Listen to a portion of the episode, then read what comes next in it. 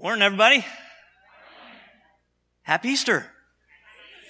Thanks. Good to see you. I want to do a rewind, however. I want to, I want to go back to last Sunday. Tiger, won, uh, Tiger Woods won the Masters last Sunday afternoon. How many of you watched it? Yeah. His fifth win at the Masters, fifth green jacket, almost unprecedented. Only one other person has more. Jack Nicklaus has six. But the thing about that Masters that was so compelling, that made it so uh, intriguing, was not so much the win, uh, or the, the, the fifth win, but the fact that it was perhaps the biggest comeback story in modern sports history. Tiger Woods is one of those athletes that you know. You may not follow golf, but you know Tiger Woods. He transcends the sport. It's sort of like Michael Jordan transcended basketball. Babe Ruth transcends baseball. The Williams sisters transcend, transcend tennis. Tiger Woods is that kind of figure. He so dominated golf for so long that people who don't follow it know who Tiger Woods is. He was at the peak of his game 10, 11 years ago when it all came crashing down. And Tiger Woods ended, up on his back, both literally as well as figuratively. You may remember that all those years ago that stories of his infidelities became public. He went through a very public divorce, a DUI, and then these devastating injuries to his back that required surgery. He literally could not stand on his own two feet, much less hit a golf ball. One commentator said that Tiger Woods' life had become a cautionary tale. And so it was against that backdrop of those 10 kind of wilderness years that he came to the Masters last week. And it was riveting as he stood on the 18th green about to make that, that last putt, the eyes of the nation were on him. Even, like I said, even those who don't follow golf were watching to see if Tiger Woods would win. And when he sunk that putt on the 18th, his arms went up and he just screamed, yeah! And you could just tell that it was freedom for him. All of the mess of the past, all of the brokenness, all of the discouragement, all of the mess that was those 10 years was lifted and he must have felt free. And as he grabbed his family and hugged each one, people wept. It was, it was amazing? And it wasn't just him personally. Everybody around that green felt it too. And they expressed it, not like golf fans normally do, right? Normal golf fan enthusiasm is, well done, well done. Sort of like Methodists in worship. you were good this morning but I know we sit quietly. Well done, well done. That was not it. They went crazy. People were screaming, raised hands, jumping up and down, tears coming down their eyes. It was wild. And then just spontaneously began to chant, Tiger, Tiger, Tiger. We love a comeback story, don't we? Because comeback stories remind us that redemption is possible. We love comeback stories because we, we love to know that no matter how hard life has become, no matter how discouraged you might be, no matter how broken you may feel, comebacks are possible. Easter is the ultimate comeback story. Easter is the ultimate comeback story. The message of Easter is that sin doesn't win. That death has been defeated. And that your best days are not behind you. It's the story of Easter that we celebrate this morning, the message of Easter. And the story of Easter, as you know, it didn't end when Jesus was resurrected. That wasn't the end of the Easter story. That was the beginning of the Easter story. And that story of the defeat of sin and death has played out year after year, decade after decade, millennia after millennia in the lives of billions and billions of people. It is the ultimate comeback story. Here's what I would hope that you would take away this morning. We've been talking all morning so far about freedom. And here's the takeaway. Jesus' comeback equals your freedom. Jesus' comeback equals your freedom. So Jesus came bringing a message about the kingdom of God what the kingdom of God is about. And part of that message that Jesus brought about the kingdom of God is that the kingdom of God is populated by men and women who have had a comeback story. The kingdom of God is populated by men and women who have had a comeback story. Do you have a comeback story? I have a comeback story. So Jesus was talking about comeback stories, about redemption. That redemption is real. Comebacks are real. As you may know, Jesus loved to teach telling stories, parables. And one of the parables that is become, has become kind of an iconic story. It's a story that people who don't go to church, people who wouldn't claim to be Christian, people who have never read the Bible have some sense of. It's called, we call it now, the story of the prodigal son. Now, you may have friends who don't go to church. Maybe church is not part of your thing. Maybe you've never read the Bible, but I bet that you've heard about the prodigal son, or you've heard that phrase, the prodigal son. It is literally a comeback story. It's a story of a young man who goes to his father and says, I want my inheritance now. I want the money. Uh, I want the money now. And he leaves his father and heads to a far off country.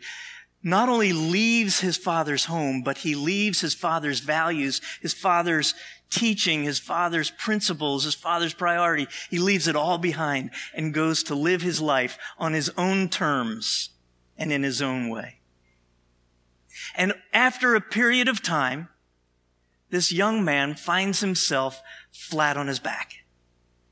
His life has collapsed around him. He's lost it all. He has no friends, no money, nothing left. Can't even feed himself. And so he makes a decision. He decides that he's going to go back to his father. Not expecting to go back to be a son, but to go back, maybe his father would accept him as a slave. And Jesus, as he tells the story, says of the father that he sees his son a distance off and runs out to greet him and throws his arms around him and welcomes him home as his son. It's a comeback story. It's a story of redemption. It's what Easter makes possible for us. Sin has been defeated. Jesus' disciples all have a comeback story. The 12 men that followed Jesus throughout his ministry, his earthly ministry, who heard him teach and watched all of the things that he did, came into Jerusalem on that, what we now would call Palm Sunday, that triumphal entry into Jerusalem. And when Jesus was arrested, they fled in fear. And as the trial went on, they denied him. And when he was crucified, they were nowhere to be found. It was the worst time in all of their lives. And they lived under the weight of a failure, brokenness, their own sin, their own confusion, lost. Those three days must have been crushing for them as the reality of the whole thing settled on them. But that wasn't the end of the story for them, was it? Something radical happened that changed everything for those men. What was it? It was the reality of the resurrection that those men who were cowering in corners, afraid of being caught, afraid of being persecuted, afraid of what might happen to them, suddenly became bold because they had experienced the risen Christ. They had experienced forgiveness and new life. And their worst day became a blessing to them and to others. And they literally transformed the world.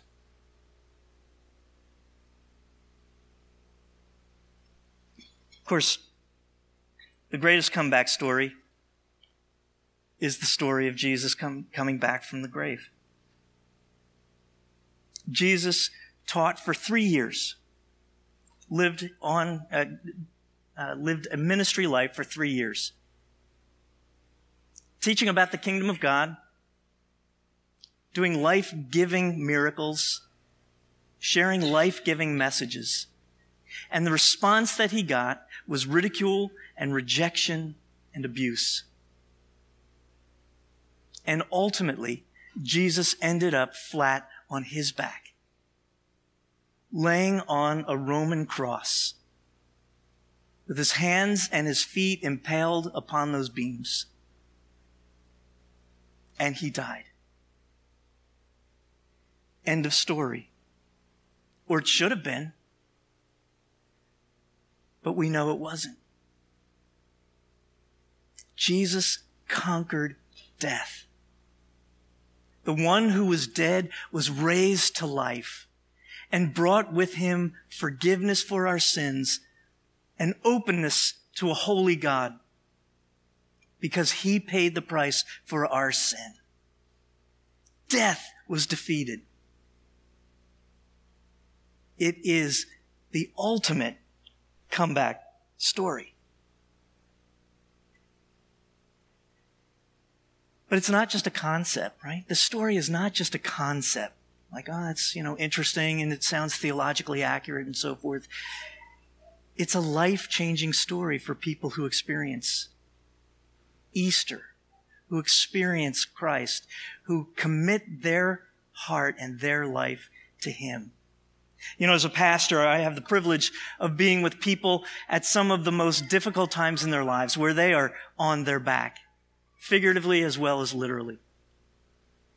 And I get to hear the struggles that they're facing, the hardships that they're facing, the questions that they have, the doubts, the disappointments, the hurts, the brokenness. And somewhere in those conversations, we get to talk about Easter. Not literally talking about Easter, but talking about the reality of the resurrected Christ, who wants to make our worst day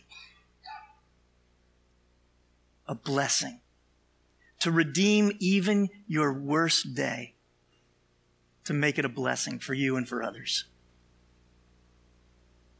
And in the course of those conversations, there's always a time of prayer. And what I see happen is a transformation in folks as they offer all of that pain and all of that hardship and all of the mess back to Him and experience forgiveness and acceptance and new life. And I can see in their face and in their body language just a transformation beginning to take place. This is powerful stuff. It's not just a concept. It's not just a theological idea. This is real life. So Jesus came to do something to deliver us from sin, but not just from something, but he came so that we might do something. He came to bring us an abundant life, he said. Jesus wants you to have the best of life. It may not mean, you know, material things. It's not that stuff that never lasts anyway. It's the best that life has to offer. The truly good things of life.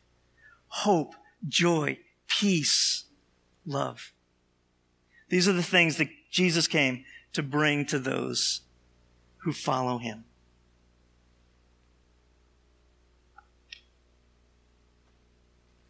So, do you have a comeback story?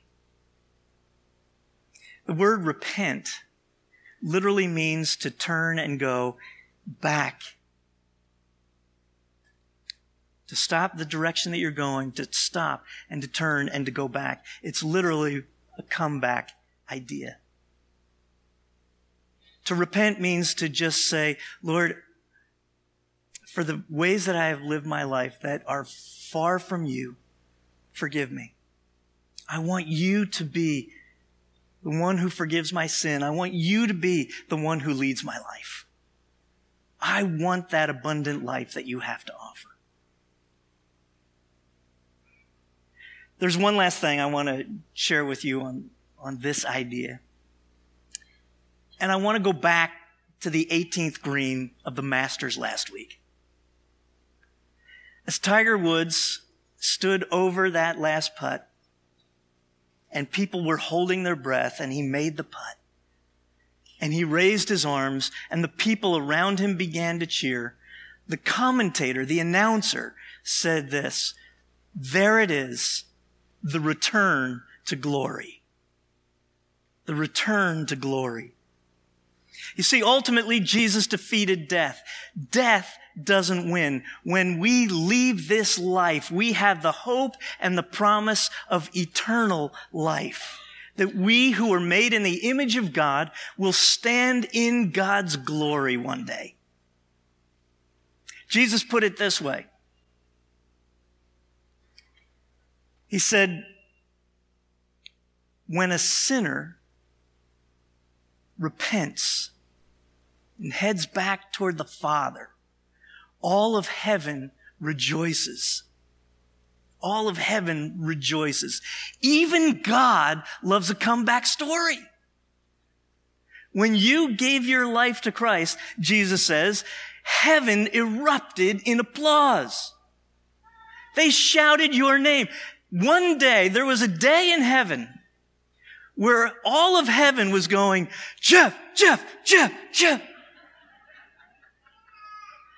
They were shouting your name. And if you have never given your life to Christ, there is a celebration waiting for you in heaven. Where one day you will return to be in the presence, in the glory of God. The return to glory. The ultimate end of the comeback story. The worship team is going to come back up and, and lead us in a prayer. And as, as they're coming up, just want to close with this. Jesus come back equals your victory or your, uh, your freedom. Jesus come back equals your freedom. Jesus put it this way in John's gospel. If the Son makes you free, you are truly free. If the Son makes you free, you are truly free. It's Easter, friends. You're free.